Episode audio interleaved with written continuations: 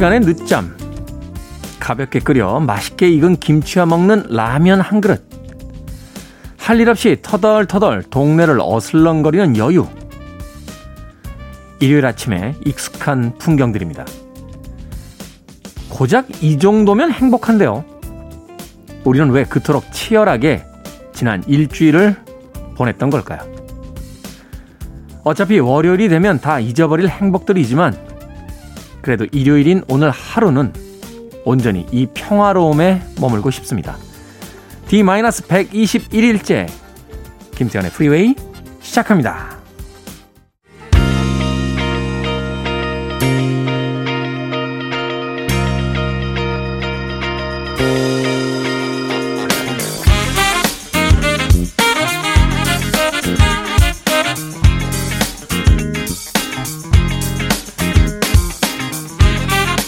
빌보드 키드의 아침 선택 김태훈의 프리웨이 저는 클 태 자 쓰는 태디 김태훈입니다.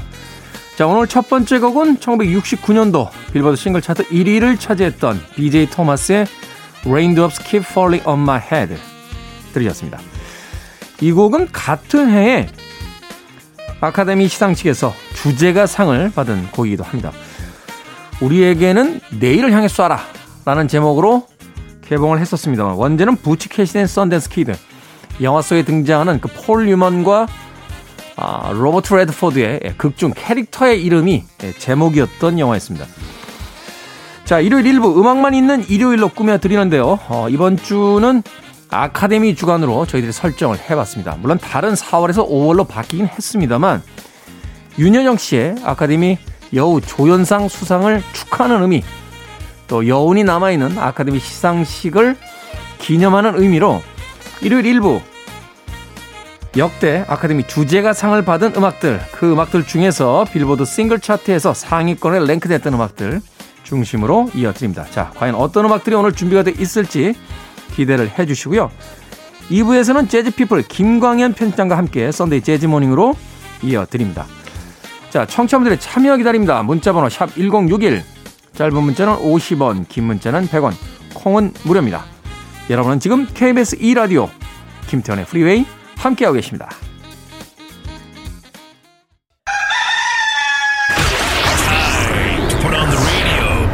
김태훈의 프리웨이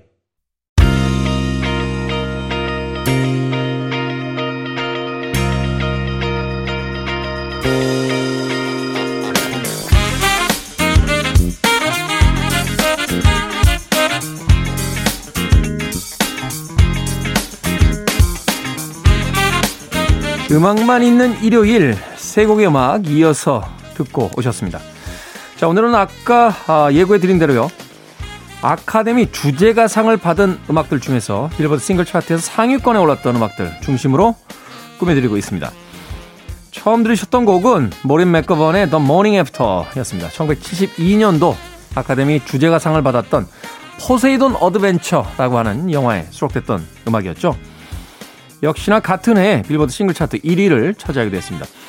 이 영화 아마 옛날 분들이라면 예전 분들이라면 옛날 분들 어감이 좀 그런가요? 네, 옛날 분들 왠지 상투 틀고 영화를 봤을 것 같은 그런 건 아니고요. 예전 분들이라면 아마도 보신 기억이 있지 않을까 하는 생각이 듭니다. 우리나라의 텔레비전에서도 꽤 많이 방영이 됐었습니다. 최근에는 보이지가 않는데요. 배가 뒤집힙니다. 바다에서.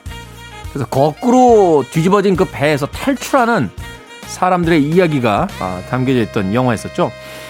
이 영화에서요, 그 한 남자가 이렇게 거꾸로 뒤집힌 배에 식탁인가에 매달려 있다가 큰 유리창으로 이렇게 떨어지는 장면이 있어요. 빵! 하고. 굉장히 유명한 장면인데, 당대의 스턴트맨들이 그 장면을 가장 최고의 스턴트 장면이다라고 인정했을 정도로 지금처럼 특수 효과가 아닌 실제 스턴트맨들이 떨어지면서 찍은 장면이다 해서 유명해지기도 했습니다. Poseidon Adventure 생각난 김에 저도 한번 봐야겠다. 아, 그런 생각이 떠오르는 거죠. 이어진 곡은 1973년도 아카데미 주제가상을 받았고 역시나 같은 해에 빌보드 싱글 차트 1위에 올랐던 영화 추억의 주제곡이었죠. 바브라 스트라이젠드의 The Way We Were 였습니다. 이 영화는 로버트 레드포드와 바브라 스트라이젠드가 이제 대학교 때부터 커플로 만나가지고요. 막 이렇게 계속 사랑하고 싸우고 만났다 헤어지고 같이 살다 흩어지고 뭐 이런 이야기를 담고 있었어요. 제 기억이 맞다라면 이 바브라 스트라이젠드가 연기하는 그 여성은 정치를 꿈꾸는 여성이고 남자는 약간 소심한 해군에 입대했다가 나중에 이제 작가가 되는 그런 캐릭터였는데 남녀 관계의 정치 문제를 가지고 계속 싸웁니다. 그래서 결국 만났다 헤어졌다를 반복하는데 어릴 때 이 영화를 보고 나서 전 사실 이해가 안 갔던 몇 장면이 있습니다. 로버트 레드포드는 뭐 지금도 그렇습니다만 옛날에 정말 잘생겼었거든요. 근데 왜 바브라 스트레이젠드랑 연애를 할까 이런 생각. 지금 다시 보니까 야 바브라 스트레이젠드 멋집디다. 역시 외모도 중요합니다만 이 자기 세계관이 뚜렷한 어떤 그 여성의 어떤 매력을 보여주는데 그 당시에 이제 그런 걸 이해 잘 못하니까요. 예. 바브라 스트레이젠드 이렇게 사실 미녀상은 아니잖아요. 코도 이렇게 매부리코 예. 저도 약간 매부린데 예. 아무튼 이 영화 예. 다시 한번 역시 보고 싶은 영화이기도 합니다. 국내 개봉명은 추억이라고 되어 있었죠. 그리고 이어진 곡 데뷔분의 You Light Up My Life 음악은 너무 유명한 곡인데 이 영화 보신 분들 계신지 모르겠어요. 내 인생에 불을 밝혀준 그대. 야 정말 70년대식 한국 제목으로 의역돼서 나왔던 영화가 아닌가 하는 생각이 듭니다. 1977년도 아카데미 주제가상을 받았고요. 역시나 같은 해 싱글 차트 1위를 기록했습니다. 이 영화는 저도 못 봐서 패스. 자, 두 곡도 준비하고 있습니다. 1978년도 아카데미 주제가상을 받았던 도나 서머의 Last Dance. 자, 이 음악 대단했죠. 이번 아카데미 시상식에 퀴즈로 나오기도 했습니다. 이 음악을 슬쩍 사회자가 들려주면서 이 음악이 아카데미에서 상을 받았는지 안 받았는지 아시겠어요? 라고 질문을 던지더군요. 그 자리에 제가 있었으면 맞췄을 것 같은데 역시나 같은 해에 빌보드 싱글 차트 3위까지 올랐던 곡이고요. 아이린 카라의 Fame 역시나 동명 타이틀의 영화의 주제곡이었습니다. 1980년 빌보드 싱글 차트 4위까지 올랐던 두 곡의 아카데미 주제가상 수상작들 이어서 듣습니다.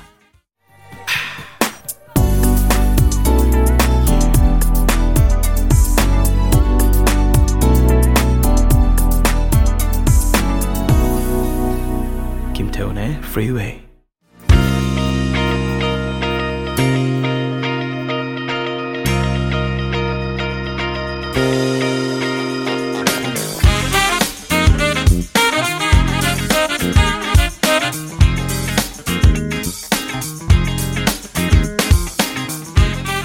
음악만 있는 일요일 두 곡의 음악 역시 이어서 듣고 오셨습니다. 오늘 아카데미 주제가 상을 받은 곡들 중에서 어, 빌보드 싱글 차트 상위에 랭크됐던 곡들 중심으로 꾸며드리고 있습니다. 앞서 들으신 곡은 크리스토퍼 크로스의 Arthur's Theme, 네, 아서의 테마로 알려진 곡이었죠. Best That You Can Do 였습니다.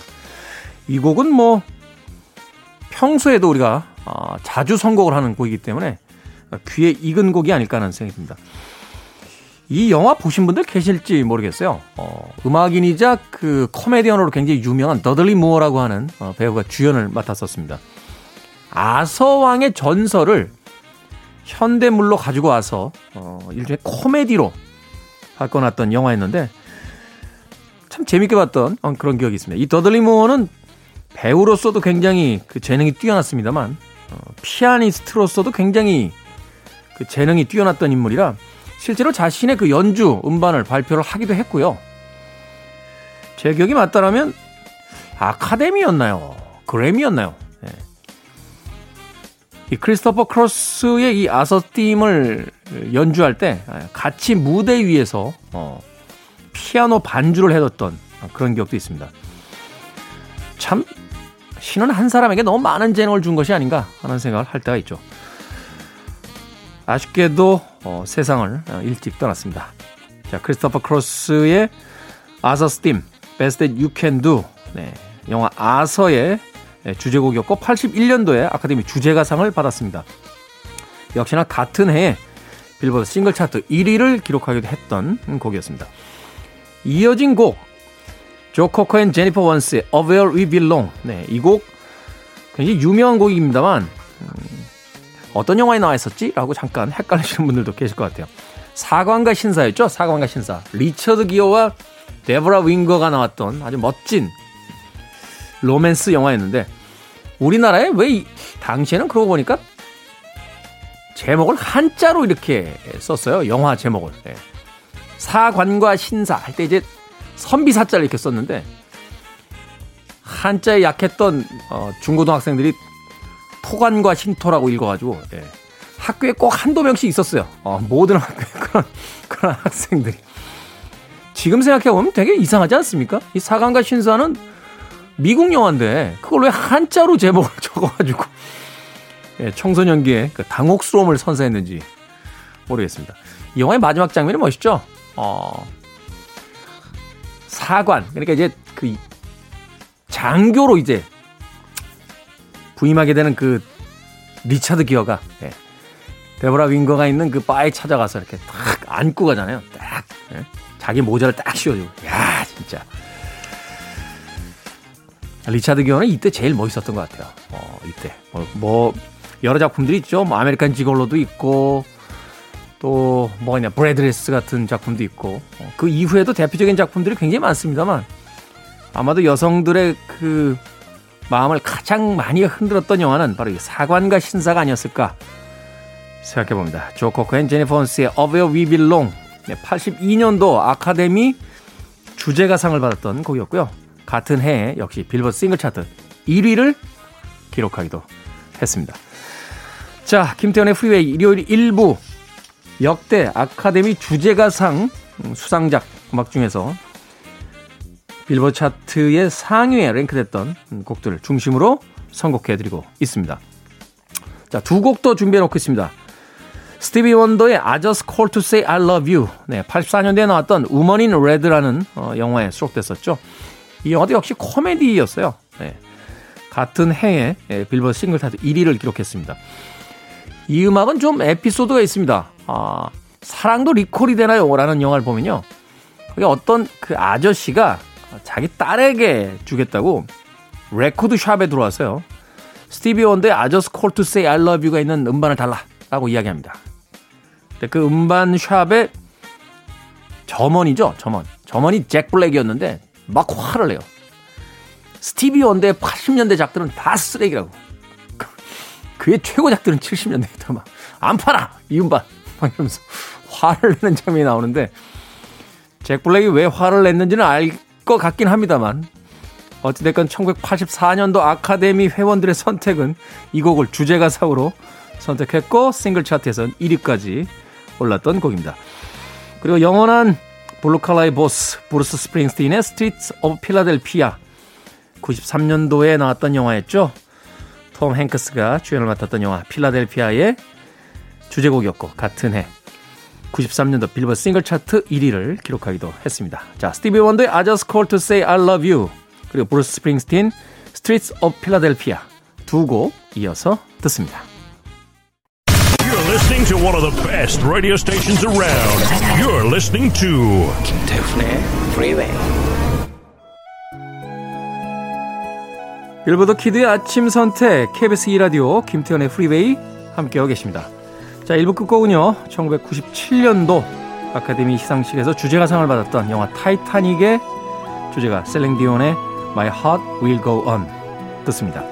저는 잠시 후 2부에서 뵙겠습니다.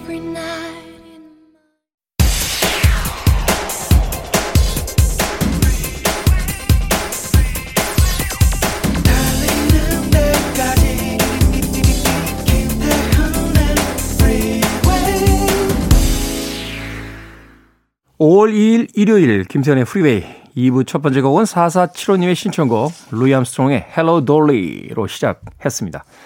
자 2부에서는요 재즈피플 김광현 편집장과 함께 썬데이 재즈모닝으로 꾸며드립니다. 잠시 후에 만나봅니다. I want it. I need it. I'm desperate for it. Okay, let's do it. 김태훈의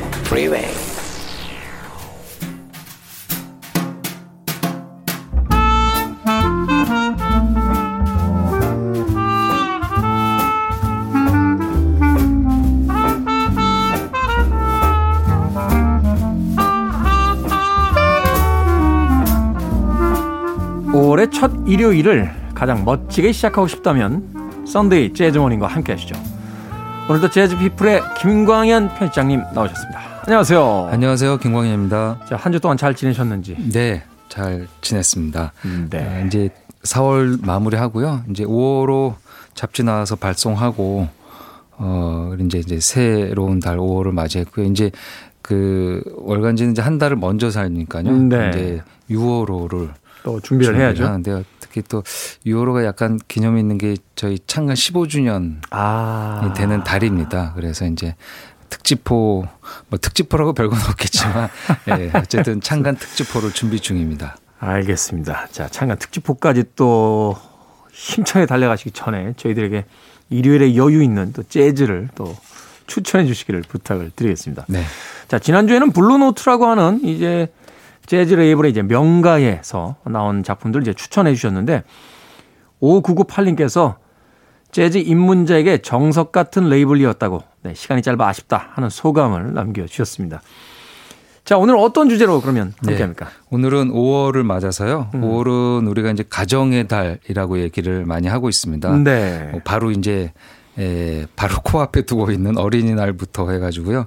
뭐 어버이날, 뭐 스승의 날, 성년의 날, 그리고 부부의 날도 있습니다. 아, 성년의 날까지는 알겠는데 부부의 날도 있나요? 네, 어. 5월 21일이고요. 어, 부부인 분들은 꼭 기억해 두셨다가 예, 꼭 챙겨 어, 주시길 바라는데요. 이렇게 5월은 참 기념일이 많은 달인 것 같습니다. 그리고 다 또 이 기념일들이 다 이제 가족, 가정에 연관되어 있는 것들이죠. 네. 어, 그리고 뭐 계절의 여왕이기도 하고 뭐 물론 이제 코로나로 인해서 여의치 않지만 나들이가 나들이도 조금 생각해 볼 수 있는 달 그래서 이제 가정의 달이라고 하는데요.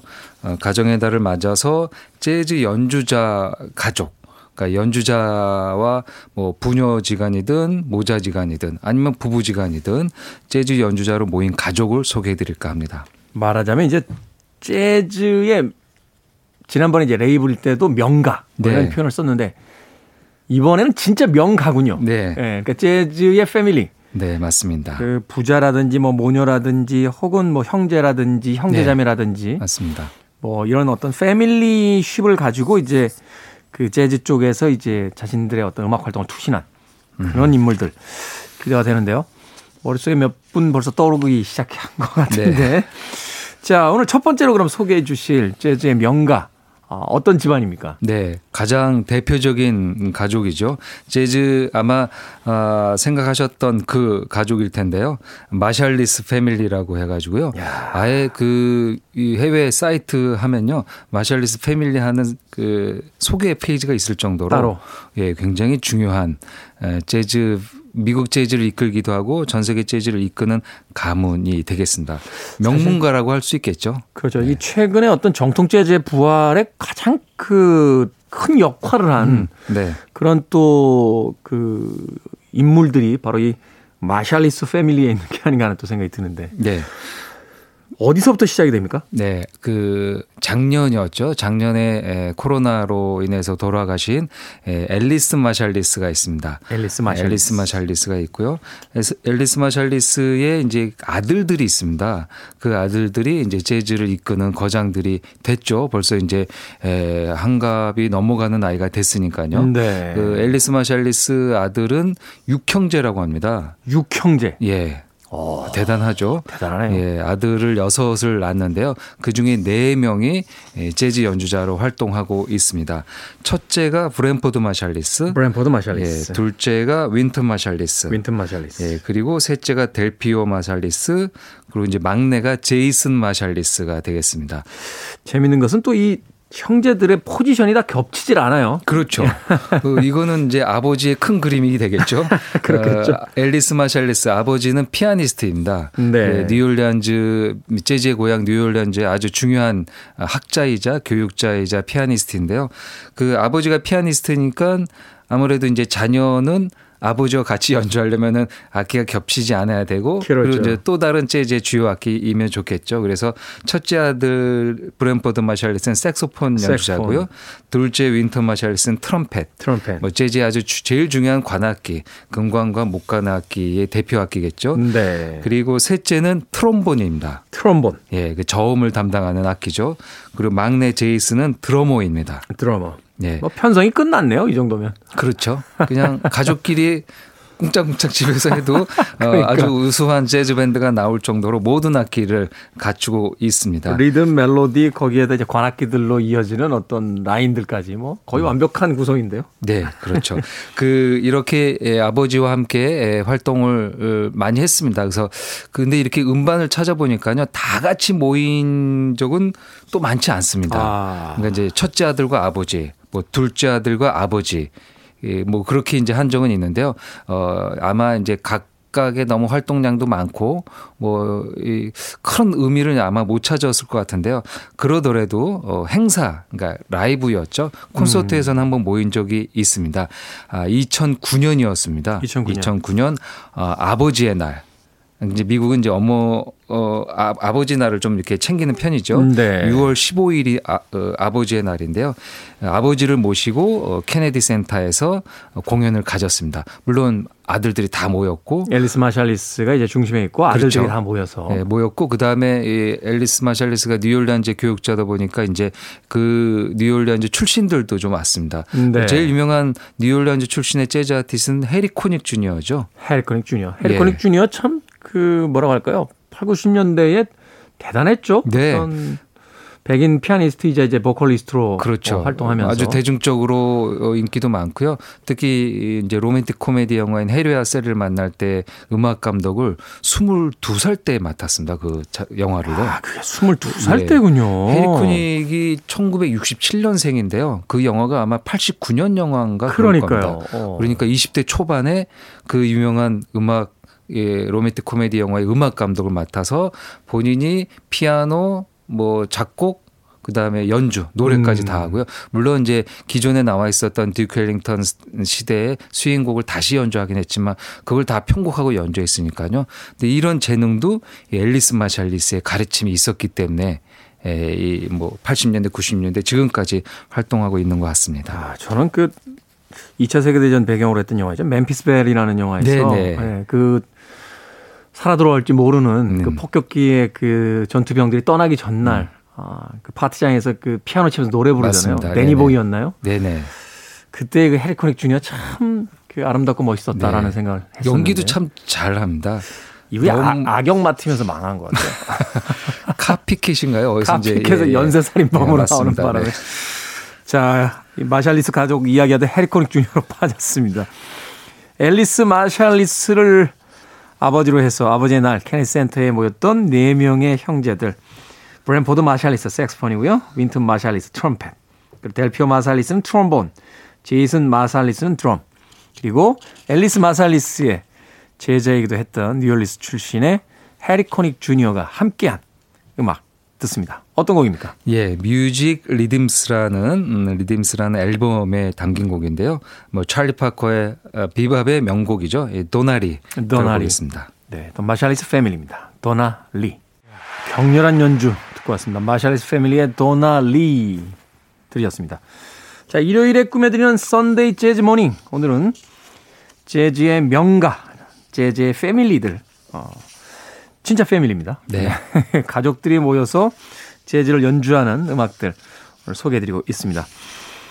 재즈 피플의 김광현 편집장님과 이야기 나누고 있는데 다음 곡 좀 소개를 해주시죠. 예. 다음은 어 글쎄 이제 부부는 음 헤어지면 또 남남이란 얘기도 하고 뭐 여러 예 아니 왜 멋쩍게 이야기하세요? 사실 사실이죠. 뭐 법적인 관계가 끝나면 남이죠. 뭐. 예. 네. 어쨌든 부부의 날도 있으니까요. 네. 예, 잘 지내시길 바라면서 또 이제 이 갈라질 수 없는 사이가 또 이 형제 자매이자 또 이제 부모와 자식 간의 관계인 것 같습니다. 네. 예, 재즈에는 이제 그 어, 부, 부부와 아, 이제 부모와 자녀와의 연주도 있는데요. 특히 이제 미국은 역사가 오래되다 보니까 이제 자녀들 이제 심지어 3세대까지도 그러니까 할아버지가 재즈 연주하였고 손자까지도 이제 등장하고 있습니다. 재즈 역사가 이제 100년이 지나고 있으니까요. 이제 국내에도 이렇게 2세대를 걸쳐서 어 재즈 연주자가 있는데요. 어 국내 한국을 대표하는 재즈 색스폰 연주자 이정식 네. 예, 이정식 씨의 딸 이발차 씨도 어, 재즈 피아니스트로 활동하고 있습니다. 아, 이정식 씨의 따님이 또 재즈 피아니스트군요. 네. 어, 이발차 씨, 이발차 씨도 이제 결혼하고 이제 아이가 있고 그러니까 물론 아직은 어린데요.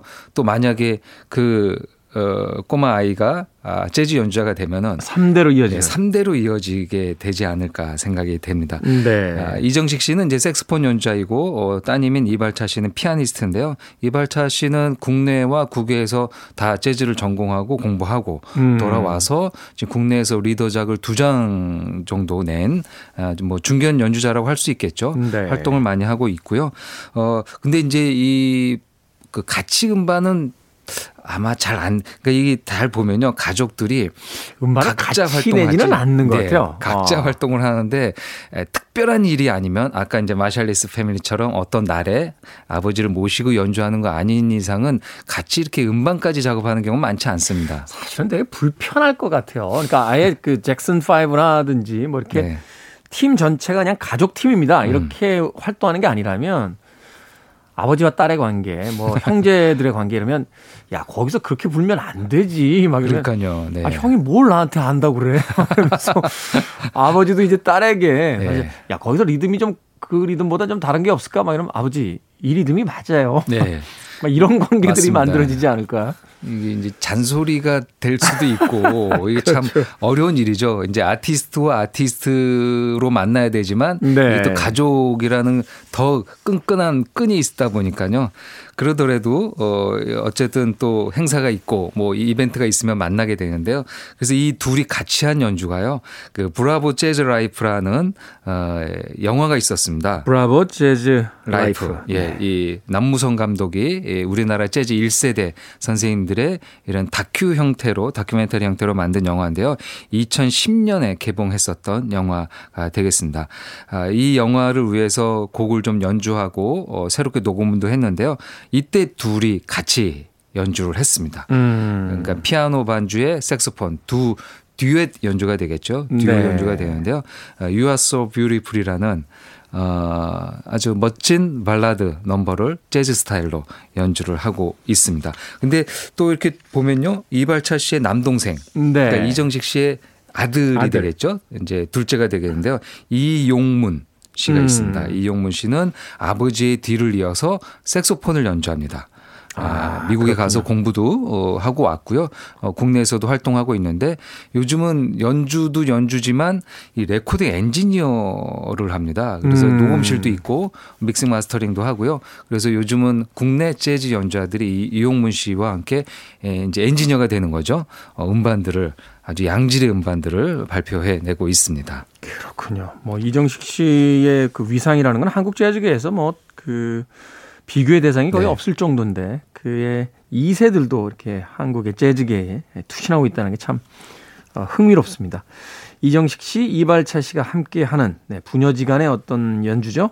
You are so beautiful. 자, 한 곡을 일단 준비해 놓고요. 이어질 곡은 한 곡 더. 어떤 곡입니까? 네. 음, 부부 연주자입니다. 부부 연주자는 꽤 많이 있습니다. 아, 해외 팝악계도 굉장히 많죠. 그렇죠. 네. 뭐 어떻게 보면은 가장 어, 연주를 많이 할 수 있는 그리고 부부가 아니었지만 음악을 같이 하다가 부부가 되는. 예, 부부의 인연이 되기도 하고 음, 네. 또 부부의 인연이 끊어지기도 하고 뭐 그렇습니다. 네, 뭐 아이크 앤 터너 같은 경우도 뭐 부부로 활동했다가 결국 이제 안 좋게 끝나긴 했습니다. 네. 있고 뭐 턱 앤 패티 같은 팀도 그렇죠. 있고. 네. 네, 많이 있는데요. 예, 찰리 헤이든, 루스 카메론이라는 어, 또 아주 잉꼬부부가 있습니다. 음, 뭐 네. 찰리 헤이든은 이제 세상을 벌써 떠난 지 벌써 꽤 됐네요. 어, 2014년에 세상을 떠났으니까요. 아. 예, 찰리 헤이든이 생전에 예, 활동하고 그 다음에 예, 이 부부 부인인 부인인 이 루스 카메론은 노래를 했습니다. 노래. 예, 그러니까 이제 그 루- 찰리 헤이든은 베이스, 어, 부인인 루스 카메론은 보컬리스트였습니다. 아, 보컬리스트로 뭐 왕성하게 활동하기보다는 어, 남편 찰리 헤이든이 활동하는 그리고 발표하는 앨범에 이렇게 피처링해서 한두 곡 정도 부르는 편인데요. 또 이 가족이 또 유명한 게 마샬리스 패밀리처럼 이 딸이 있습니다. 딸. 아, 딸 세 명이 있는데요. 그 딸 세 명이 다 음악을 합니다. 어. 아, 헤이든 트리플렛츠라는 세쌍둥이입니다. 아, 세쌍둥이. 예. 딸 세쌍둥이인데요. 페트라, 타냐, 레이첼이라는 세쌍둥이가 음악을 하는데요. 아버지 따라서 이제 재즈를 하기보다는 이 컨츄리 음악을 합니다. 음. 예, 정통 컨츄리, 포크 음악을 하는데요. 이 찰리 헤이든의 아들도 락 음악을 하는 거로 제가 알고 있는데. 락 음악, 그 약간 이제 정통 락보다는 그 roots rock 쪽 음. 음악을 좀 하고 있습니다. 예. 아, 이 찰리 헤이든 집안도 대단한 음악 집안이에요. 대단하죠. 예. 어. 이 딸과 함께 아들 그리고 이제 제일 유명한 사람은 어떻게 사위죠. 사위. 예. 사위 그러니까 이 여기 딸 중에 이제 둘째인 타냐인데요. 타냐의 남편이 그 유명한 그 코미디언 배우이자 성격파 배우인 잭 블랙입니다. 잭 블랙. 예. 네, Tenacious D라고 하는 자신의 이제 밴드도 예, 있는 네. 락커잖아요. 그렇죠. 최근에 인스타그램 보니까 코로나 때문에 심심하신지 자기 집 정원에서 뭐 토르로 분장도 하고 헐크로 분장도 하고 막 네. 혼자서 막 이렇게 노시는 장면을 예. 그 영상을 올리시던데 그러네요. 찰리 헤이든이 뭐 유명한 뮤지션이긴 합니다만 재즈 팬들 사이에서 그런 거고. 그렇죠. 어, 네. 일반적인 대중 사이에서 가장 큰 인기를 모으고 있는 인물은 잭 블랙인데 네. 찰리 헤이든의 사위다. 예. 둘째 아. 사위가 되는 거죠. 둘째 사위다. 예. 그 타냐하고는 이제 고등학교 때부터도 알던 사이였고요. 어, 또 다 음악을 좋아하고 음악을 하니까요. 어, 이제 좋은 결실을 맺어서 아이도 낳고 아주 어, 헐리우드에서는 잉꼬부부로 소문이 난 것 같습니다. 그래서 이 찰리 헤이든이 이 세상을 떠나기 전에 가족들과 다 함께 음반을 발표했습니다. 찰리 헤이든 friends and family and friends 해가지고요. 네. Rambling Boy라는 음반을 발표했는데요. 거기에 에, 자신의 동료, 가족은 물론이거든요. 다 같이 모여서 음반을 발표했습니다. 그 중에서 Down by the Salley Garden이라는 아마 이게 그 아일랜드 민요인데요. 네. 그래서 여러 가수들이 불렀던 곡인데요. 이 곡을 찰리 헤이든 부인인 루스 카메론 여사가 부르고 기타는 찰리 헤이든의 영혼의 단짝 팻 메스니가 팻 메스니. 기타를 연주하고 있습니다. 자, 부녀지간 그리고 부부의 예, 듀엣이 돋보이는 음악 두 곡 준비했습니다. 이정식과 이발차 씨의 You Are So Beautiful 그리고 찰리 헤이든, 루스 카메론이 함께한 Down by the Sally Gardens까지 두 곡의 음악 이어집니다. Free your mind. I want to break free. Are you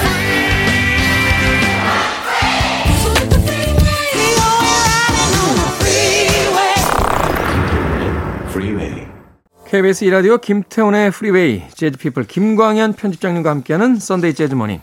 오늘은 가족으로 이루어진 재즈 밴드 밴드라고 봐야겠죠. 네, 가족으로 이루어진 재즈 팀의 연주 예, 감상하고 있습니다. 방금 들은 곡 어떤 곡입니까? 예, 레이 브라이언트 트리오의 Little Susie라는 곡인데요. 에, Little Susie의 수지는 그 연주자인 레이 브라이언트의 딸이 되겠습니다. 네. 자신의 딸을 에, 너무 귀엽게 노는 어, 10대 미만의 어리- 어린 딸을 위해서 만든 곡인데요. 이 연주가 의미가 있는 거는 이제 큰아버지가 되겠죠. 네. 어, 레이 브라이언트의 형, 에, 토미 브라이언트가 토미 베이스를 브라이언트. 연주하고요. 아. 그리고 이제 아버지가 피아노를 연주하고 어, 동생인 레인 브라이언트는 드러머인데요. 여기서 같이 연주하지는 않았습니다. 네. 예, 이제 드럼은 에디 로크라는 아티스트가 했습니다. 근데 이 레이 브라이언트도 아주 유명한 삼형제가 다 연주를 하는 레이 브라이언트, 토미 브라이언트, 레인 브라이언트이고요. 그리고 여동생 그 레이 브라이언트의 여동생이 베라 브라이언트인데요. 네. 이 베라 브라이언트의 아들은 지금 현재 왕성하게 활동하고 있는 이 케빈 유뱅크스, 듀웨인 유뱅크스, 로빈 유뱅크스 이렇게 삼형제가 아. 그러니까 레이 브라이언트의 조카들이 되겠죠. 그러네요. 그렇죠. 여동생의 아들들이니까요. 모두 다 재즈 연주자들. 예, 다 재즈 연주한다. 이 특히 이 케빈 유뱅크스는 지금 뭐 쟁쟁한 기타리스트로 열심히 활동하고 있습니다. 다른 분야도 아니고 재즈에서 아이들 재즈 시키기 쉽지 않지 않습니까? 어, 이게 글쎄요, 이제 자기가 너무 좋아서 했었을 겁니다. 아마 연주를요. 네. 그런데 너무 좋으면 가족에게도 이렇게 추천할 수 있죠. 그래서 저도 힘들잖아요. 근데 이 힘들죠. 연주자의. 삶이라는 게 예, 힘든데요. 예. 저도 저희 딸이 음악을 했었으면은 너무 제가 너무 좋아했으니까요. 근데 그게 또 아버지 뜻대로 되지는 않더라고요. 그래서 잘 안 됐습니다. 저는 아이가 없어서 뭐 그런 그 마음을 가졌던 적은 없는데 가끔 젊은 친구들이 있는 이렇게 공간에 가서 특강이나 이런 거 해주면 네. 어떻게 하면 평론가가 될 수 있습니까? 라고 손을 드는 친구들이 있어요. 음, 네. 그때마다 제가 하는 이야기가 하지 마. 야, 하지 마. 이야기를 하거든요. 경쟁자여서 그러신 건가요? 아니, 그건 아닙니다. 아, 전 좀 있으면 은퇴해요. 뭐. 근데 하지 마라. 네. 아, 라고. 그렇게 쉽, 쉬운, 쉬운, 쉽다기보다는 아, 간혹 곤혹스러울 때가 있는 게 뭐냐면 이게 과연 사람들에게 사랑받는 일인가 아, 네. 하는 그런 자괴감 아닌 자괴감이 들 때가 있어서 그렇죠. 네. 특히나 왜 남들이 다 좋다라고 하는 어떤 음악이나 영화에 대해서 이 혹평을 해야 되는 어떤 타이밍이 됐을 때 음. 네. 과연 이런 직업이 아, 물론 필요한 직업이긴 합니다만 네. 네, 갑자기 제가 왜 울컥해지죠? 예. 또 당사자는 참 곤욕스러운 일이죠. 네, 맞습니다. 뭐 좀 사, 사적인 이야기는 합니다만 몇몇 평론가들은 또 이렇게 사적인 자리에서 이렇게 곤혹스러운 일을 당하는 경우도 되게 많다. 또 레이 브라이언트 트리오의 Little Susie까지 들려주셨습니다. 자 가시기 전에 오늘 이제 끝곡 좀 소개를 해주시죠. 네, 마지막 곡은 그 연주자가 재즈 가족은 아니고요. 어, 곡이 그 음악 가족 이 만들고 노래를 했죠. 아. 뭐그 남매죠. 남매. 어, 카펜터 남매입니다. 카펜터. 카펜터스가 부른 Close to You. 너무나 유명한 곡이죠. 어, 미국 팝 을 대표하는 곡인데요. 이 곡은 버트 바카락이 이제 작곡을 하고 할 데이비드가 이제 작사를 해서 뭐 전 세계적으로 너무 히트를 한 곡이죠. 네. 남매 간의 그런 우애, 예, 그리고 사랑스러운 모습, 그런 것이 이제 아주 사랑스러운 발라드로 또 이제 잘 표현이 됐습니다. 재즈 연주자들이 아주 즐겨서 연주한 팝 넘버 중에 하나인데요. 이 곡을 데이비드 헤즐틴이라는 피아니스트가 연주를 하는데요. 피아노 트리오로 한번 추- 골라봤습니다. 피아노 트리오로 카렌 카펜터와 리처드 카펜터 카펜터스라고 하는 이제 남매 팀으로 그렇죠. 팀이니까 이제 네. 터스가 붙죠. 아마 활동을 했었죠. 우리는 이제 남매로만 알고 있는데 그 뒤에 나머지 멤버들은 약간 밴드 형태로 음. 어, 투어도 하고 앨범도 그렇게 녹음하니까요. 밴드로 봐야 될 것 같습니다. 이 카렌 카펜터의 목소리는 지금 들어도 이 팝 역사상 가장 어떤 아름다운 목소리 중에 하나인데 거식증이었죠. 이 네. 다- 다이어트를 너무 심하게 하다가 어, 결국은 거식증으로 세상을 떠나게 되는데 좀 안타까운 그런 팝 역사 중에 하나가 아닌가 하는 생각이 듭니다. 그럼요. 예. 그 아마 미국에서 가족 팀 중에서는 그 잭슨 파이브가 이제 흑인의 아주 그런 가족이라면은 대표적인, 이 네. 백인의 이런 가족은 이 카펜터스가 가장 대중들에게 사랑을 많이 받았던 것 같습니다. 네. 그리고 노래도 어, 아주 건전한 가사와 그 다음에 대중들이 좋아할 수 있는 멜로디로만 되어 있고요. 그리고 뭐 재즈 팬들은 또 이 카펜터스의 이제 카렌 카펜터를 더 좋아하는 게 드럼을 연주를 하죠. 그렇죠. 이 카렌 카펜터가 아주 뛰어난 드러머였었습니다. 네. 아, 초기에는 그 밴드 형태에서 본인이 드럼을 치면서 노래를 했으니까요. 음. 근데 우리는 이제 너무 목소리, 이 천사 같은 목소리로만 알고 있는데요. 이 음악 좋아하시는 분들은 이 카펜, 카렌의 드럼 연주도 아주 눈여겨 보시면 좋을 것 같습니다. 특히나 이제 그 카펜터스의 많은 히트곡들을 수많은 락 밴드들 또 음. 대중 아티스트들이 리메이크했다라는 건 어, 그들이 또 얼마나 아름다운 음악들을 남겨줬는지 알 수 있는 대목이 아닌가 생각이 듭니다. 오늘은 이 카펜터스의 음악으로 유명한 Close to You라는 곡을 데이브 헤즐틴 트리오, 헤즐틴 트리오의 아, 연주로 듣도록 하겠습니다. 자, 김광현 재즈피플 편집장님과는 작별 인사 하고요. 광고 듣고 온 뒤에 이 곡 듣습니다. 오늘 고맙습니다. 감사합니다.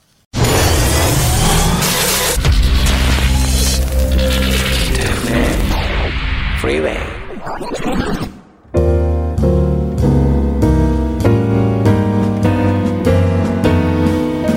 빌보드 키드의 아침 선택 KBS 2라디오 김태훈의 Freeway 이제 오늘 끝곡입니다.